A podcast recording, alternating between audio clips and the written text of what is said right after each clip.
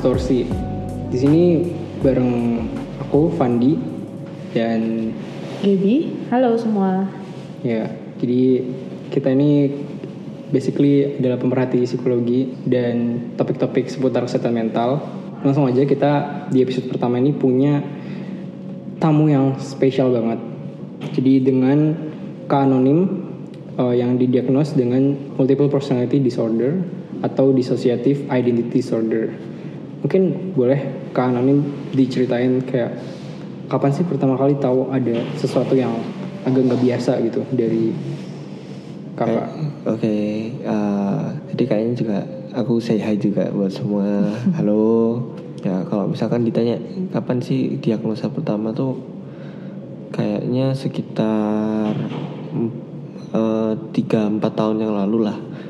Nah, itu baru kelihatan itu ketika tiga empat tahun itu kok ada sesuatu yang nggak beres sebenarnya. Yang tak rasain itu adalah aku sering kali tuh kayak lompat waktu gitu loh. Jadi itu misalkan hari ini Selasa, besok kan Rabu kan. Hmm. Nah itu tuh tiba-tiba tuh kayak kayak eh, ternyata tuh ketika tanya ke orang lain tuh ini tuh hari Kamis gitu loh. Jadi ada beberapa hari, beberapa minggu yang kemudian tuh aku tuh bolong gitu loh. Nah makanya tuh aku tuh ngerasa kayak oh ada yang nggak beres ini juga. Respon orang-orang ke aku tuh jadi beda gitu loh. Hmm. Jadi kayak mereka itu melihat aku tuh kayak aneh dan sebagainya gitu. Ya akhirnya ya setelah sering menunjukkan perilaku seperti itu temen ada satu temen yang bilang jangan-jangan kamu kepribadian ganda gitu kan.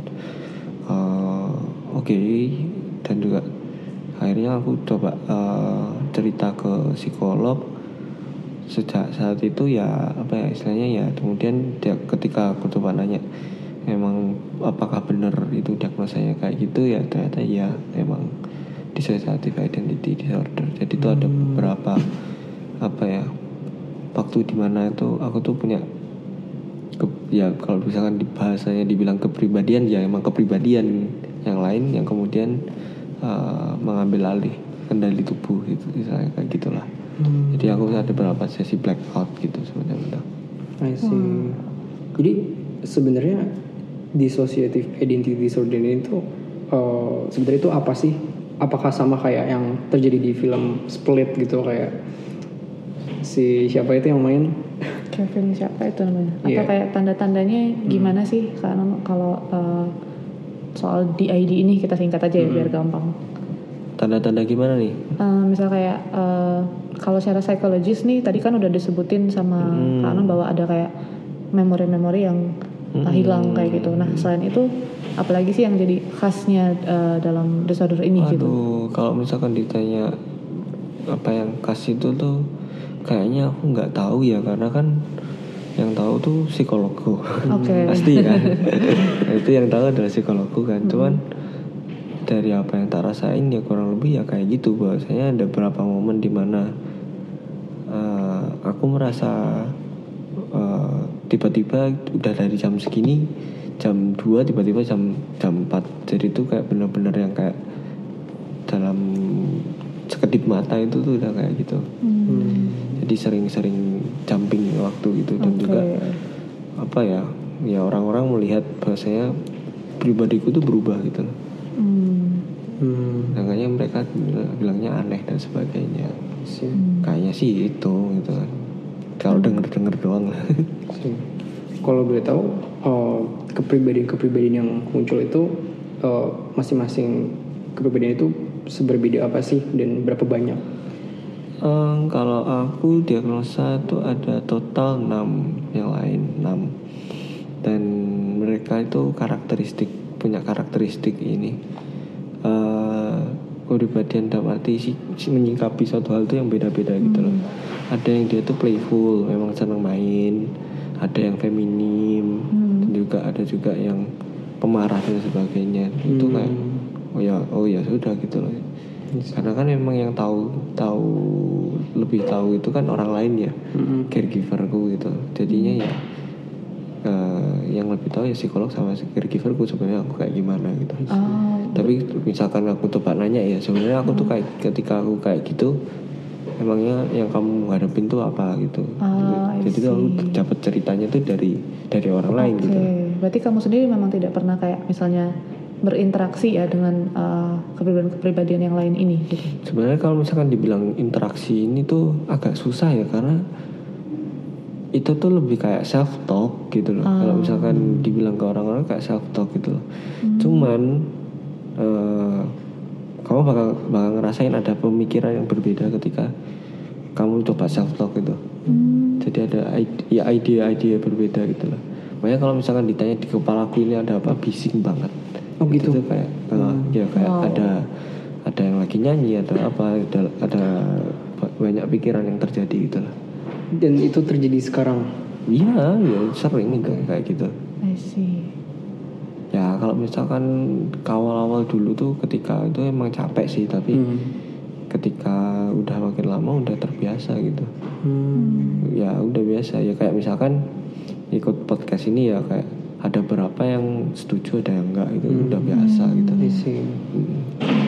Oh, tapi ada yang setuju juga tuh. Ada yang ya, mendukung. ya ada gitu kan jadi tetap aku apa sih responku tuh santai ya maksudnya eh, baik baik kepribadian kepribadian kepribadian yang lain itu ya mereka nanggepinnya juga malah nggak masalah gitu kan kita sharing sekedar sharing gitu Hmm. Kalau yang sebaliknya? ya mereka merasa nggak nyaman atau ya sedikit apa ya terganggu kalau misalkan ditanyakan sesuatu hal yang sensitif lah. I see. Maka ini kan hal yang sensitif sih. Benar benar benar. Mereka khawatir kalau seandainya nanti mak nge-expose diri seperti ini tuh bakal uh, menyakiti kamu mungkin. Hmm. I see. Nyakiti mereka sendiri mungkin. Hmm. Oke. Aku tertarik buat explore tentang interaksi uh, hubungan kamu sama kepribadian-kepribadian kamu yang lain kayak seberapa membantu sih atau seberapa apa ya ya aku penasaran aja kayak gimana sih kayak on daily basis Ah, kalau misalkan on daily basis gitu ya. eh, jadi tuh kayak misalkan ada beberapa saat di mana tuh aku benar-benar pengen sendiri. Jadi emang ada karakter karakteristik kepribadian gue yang lain yang memang dia tuh nggak suka ketika ada orang lain gitu. Sukanya itu di kamar. Dan ketika itu terjadi di di apa ya?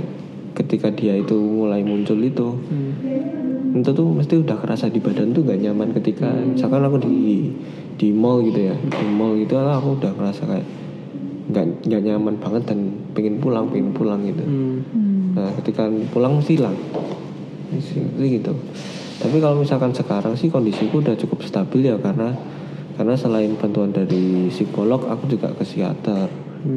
Ya, jadi udah dapat obat. Nah obat itu cukup membantu terutama eh, untuk cegah.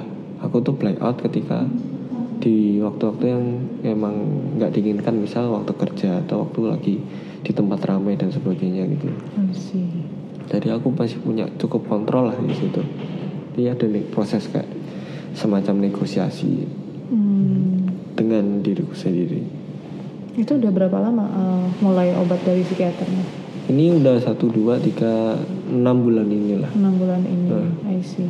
Pernah kerasa ada kayak mungkin efek samping nggak dari obat tersebut? Oh iya sih sebenarnya kalau aku sih obatnya tuh ada dua yang satu tuh antidepresan Mm-mm. sama yang antipsikotik.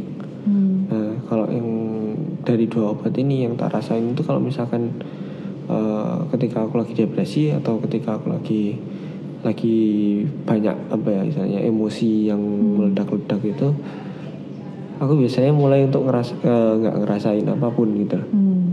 jadi itu kayak ya mati rasa gitu Kamu nggak bisa kayak ngerasa bahagia, tapi juga nggak bisa ngerasa sedih Heeh, gitu ya? Nah, iya, benar. Dan untuk misalkan untuk aku bu- buatku untuk seneng itu tuh harus ya apa ya kayak Sampai usahanya sesuatu yang berat sesuatu banget yang, ya, sesuatu yang benar-benar bikin Oke. seneng banget gitu tuh yang aku baru ngerasain Baru ngerasa. aku seneng gitu ya udah kayak gitu semakin kayak di- ditekan lah emosinya gitu Hmm. sih Kamu cerita nggak soal kayak efek samping ini ke psikiatermu atau ke psikologmu gitu?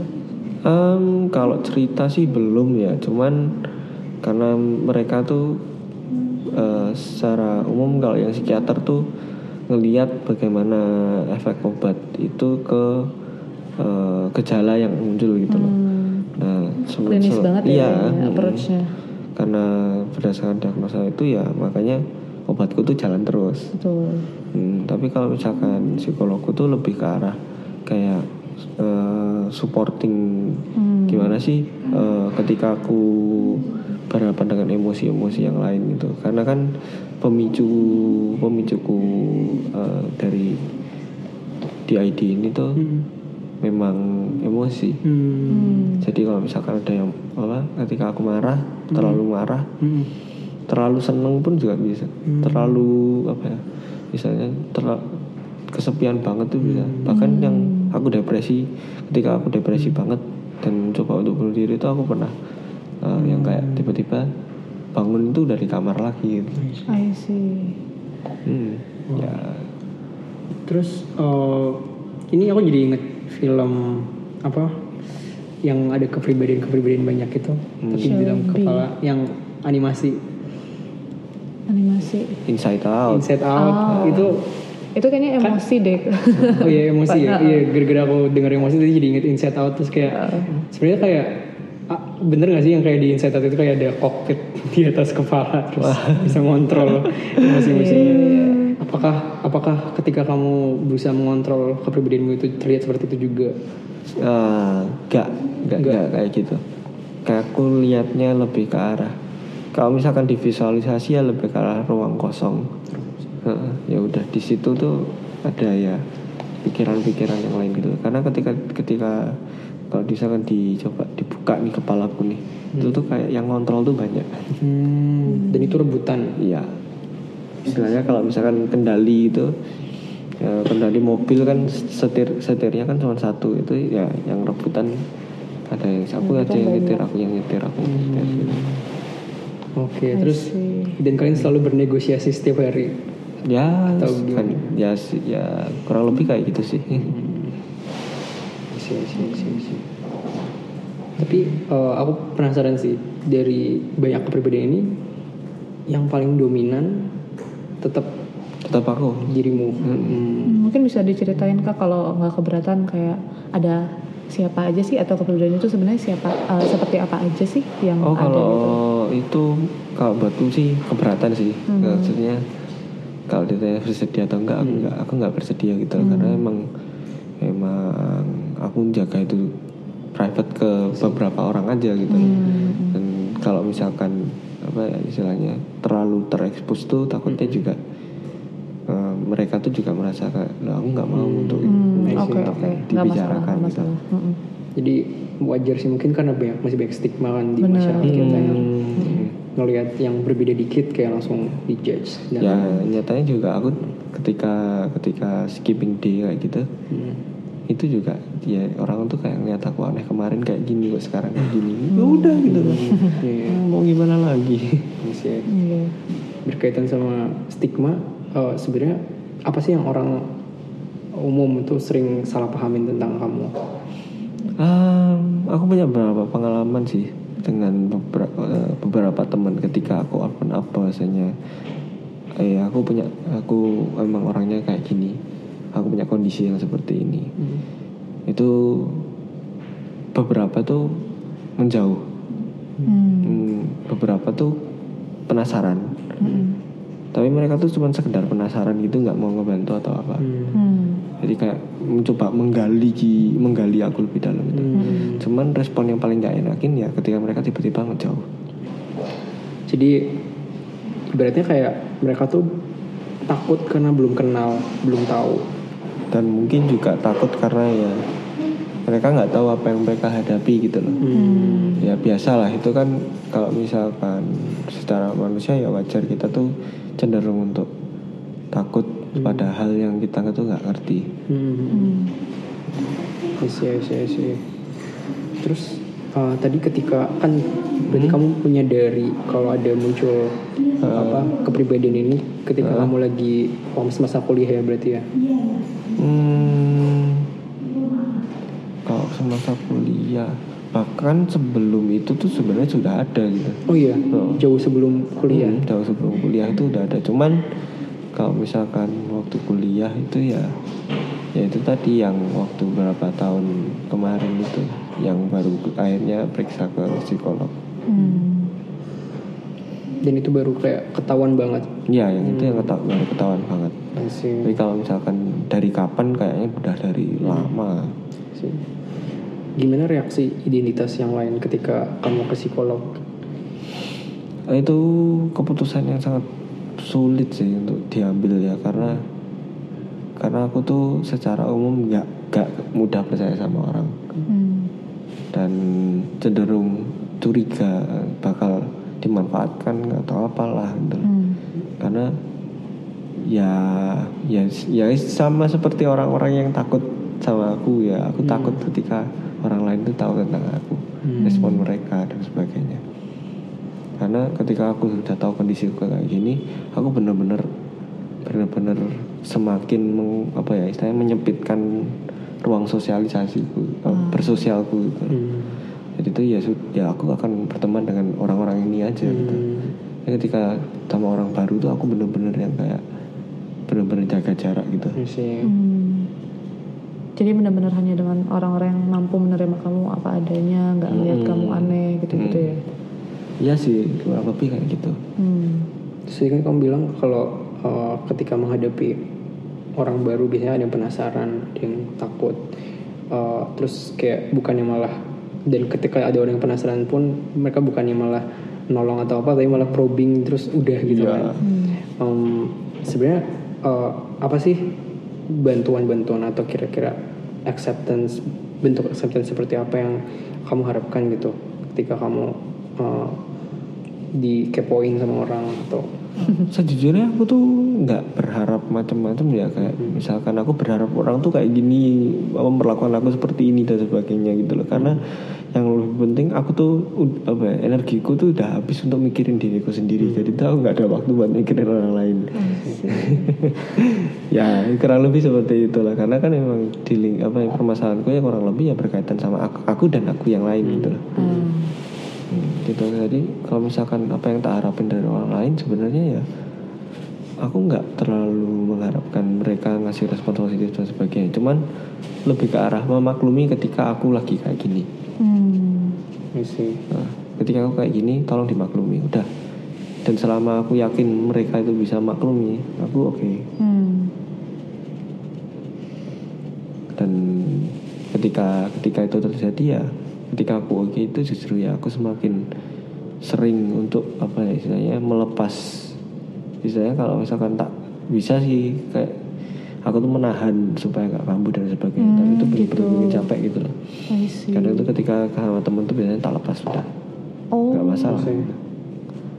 Berarti kalau menurut kamu seberapa membantu sih eh, sering-sering membicarakan tentang keadaanmu ini ke teman-teman? Atau nggak Hmm. ngefek?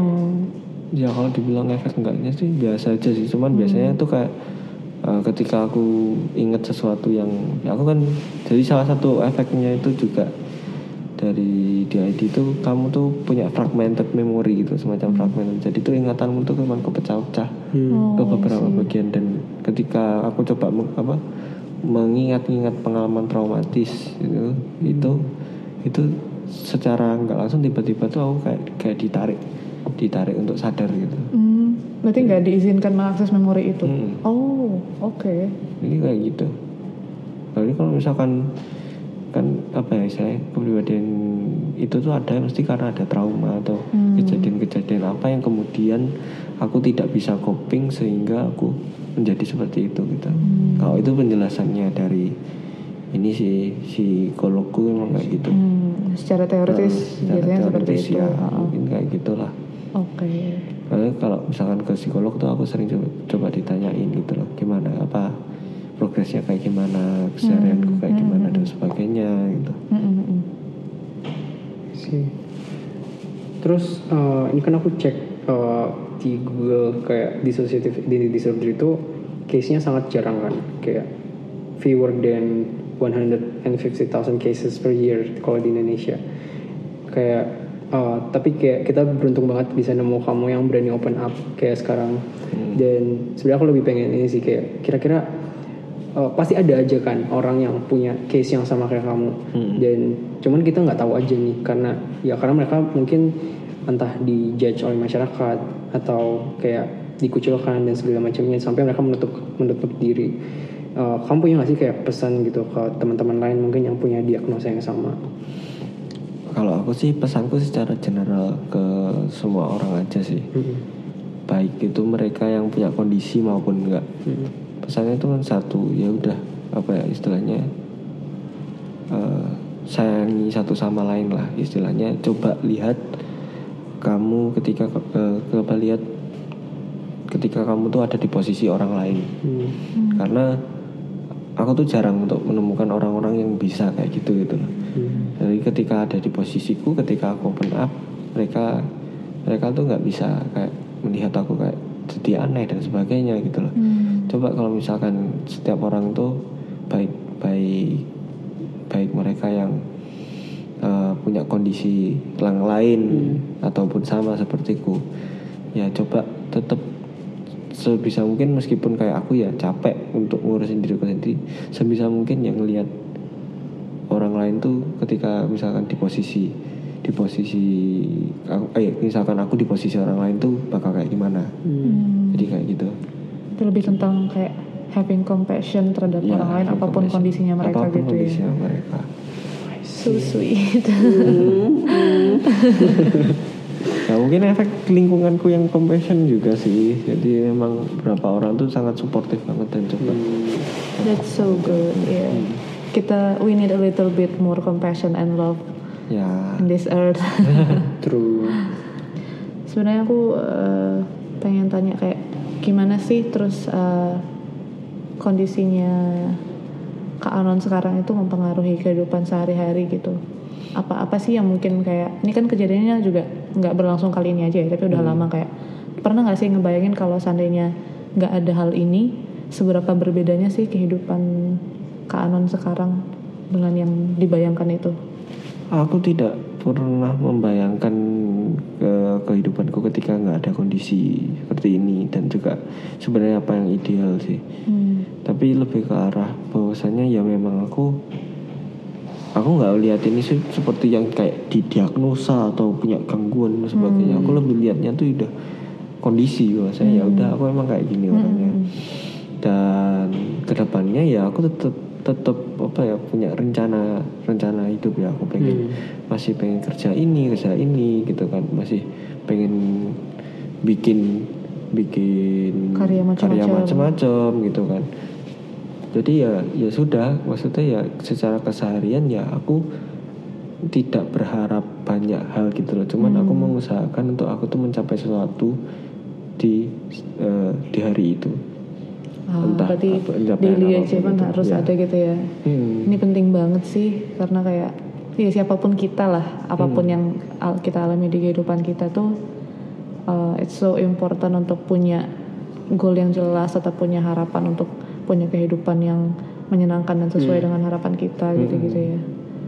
Ini mungkin kita bisa kayak jelasin sedikit kayak kenapa sih kemudian kita bikin series ini gitu. Mhm. Lebih karena kayak bukan bukan karena kita pengen terus highlighting aspek-aspek yang mungkin nggak terlalu apa ya uh, nyaman dilihat orang lain mungkin nggak seperti itu. Tapi lebih ke uh, kehidupan manusia itu benar-benar warna-warni banget. Ibaratnya kayak permadani itu ada macam-macam warnanya di sana dan itu warna-warna yang gelap itu juga kemudian membentuk gambar yang indah gitu. Nggak cuma warna-warna yang terang aja. Dan bagiku it's good kalau sana kita bisa acknowledge dan saling pemahami sebenarnya ada apa sih di semua semua warna-warna dalam kehidupan ini kayak gitu sih. Ya betul banget. Cheesy banget anjir betul banget. Mungkin kalau gue nambahin jadi eh, ini kan sebuah apa ya channel yang sangat jarang banget kan ada gitu kayak giving voices to different kind of people. Eh, dan orang-orang tuh nggak tahu kalau sebenarnya orang-orang yang punya diagnose terus mungkin orang-orang yang, yang different itu tetap punya aspirasi Iya, masing-masing it doesn't have to be devastating gitu Kayak- kan ya dari kayak kamu punya enggak, dia. enggak kayak oh ya karena aku didiagnosa ini aku ya aku menderita sekali padahal nggak Ah. nggak kayak gitu totally not like that padahal Iya. ya tetap sama-sama ya sama-sama ada yang dikejar tetap tetap kita berjuang for something Hmm. bener Apa lagi? udah kali ya Eh, mungkin untuk yang eh, episode pertama kali ini kita bisa sudahin sampai segini aja. Eh, mungkin bagi para pendengar makasih banget udah mau stay with us sampai saat ini. Dan kalau seandainya kalian punya pertanyaan atau kayak saran kritik buat kita nextnya episode mau nge-cover soal apa bisa langsung DM aja di Instagram kita relief R I L I V. Um, hopefully kita bisa ketemu lagi nanti dengan episode-episode lain yang membahas hal-hal yang lebih uh, ini lagi lebih bermanfaat lagi buat kita semua. Yo. Thank, you, so banget. much. Kak Anon sudah datang, sudah mau menjelaskan soal hal yang uh, kita tahu nggak nggak mungkin gampang lah buat di share buat orang banyak, but uh, admire banget sama keberanian dan uh, semangatnya Kak Anon. Hmm, Thank you again. Thank you. Yeah, goodbye.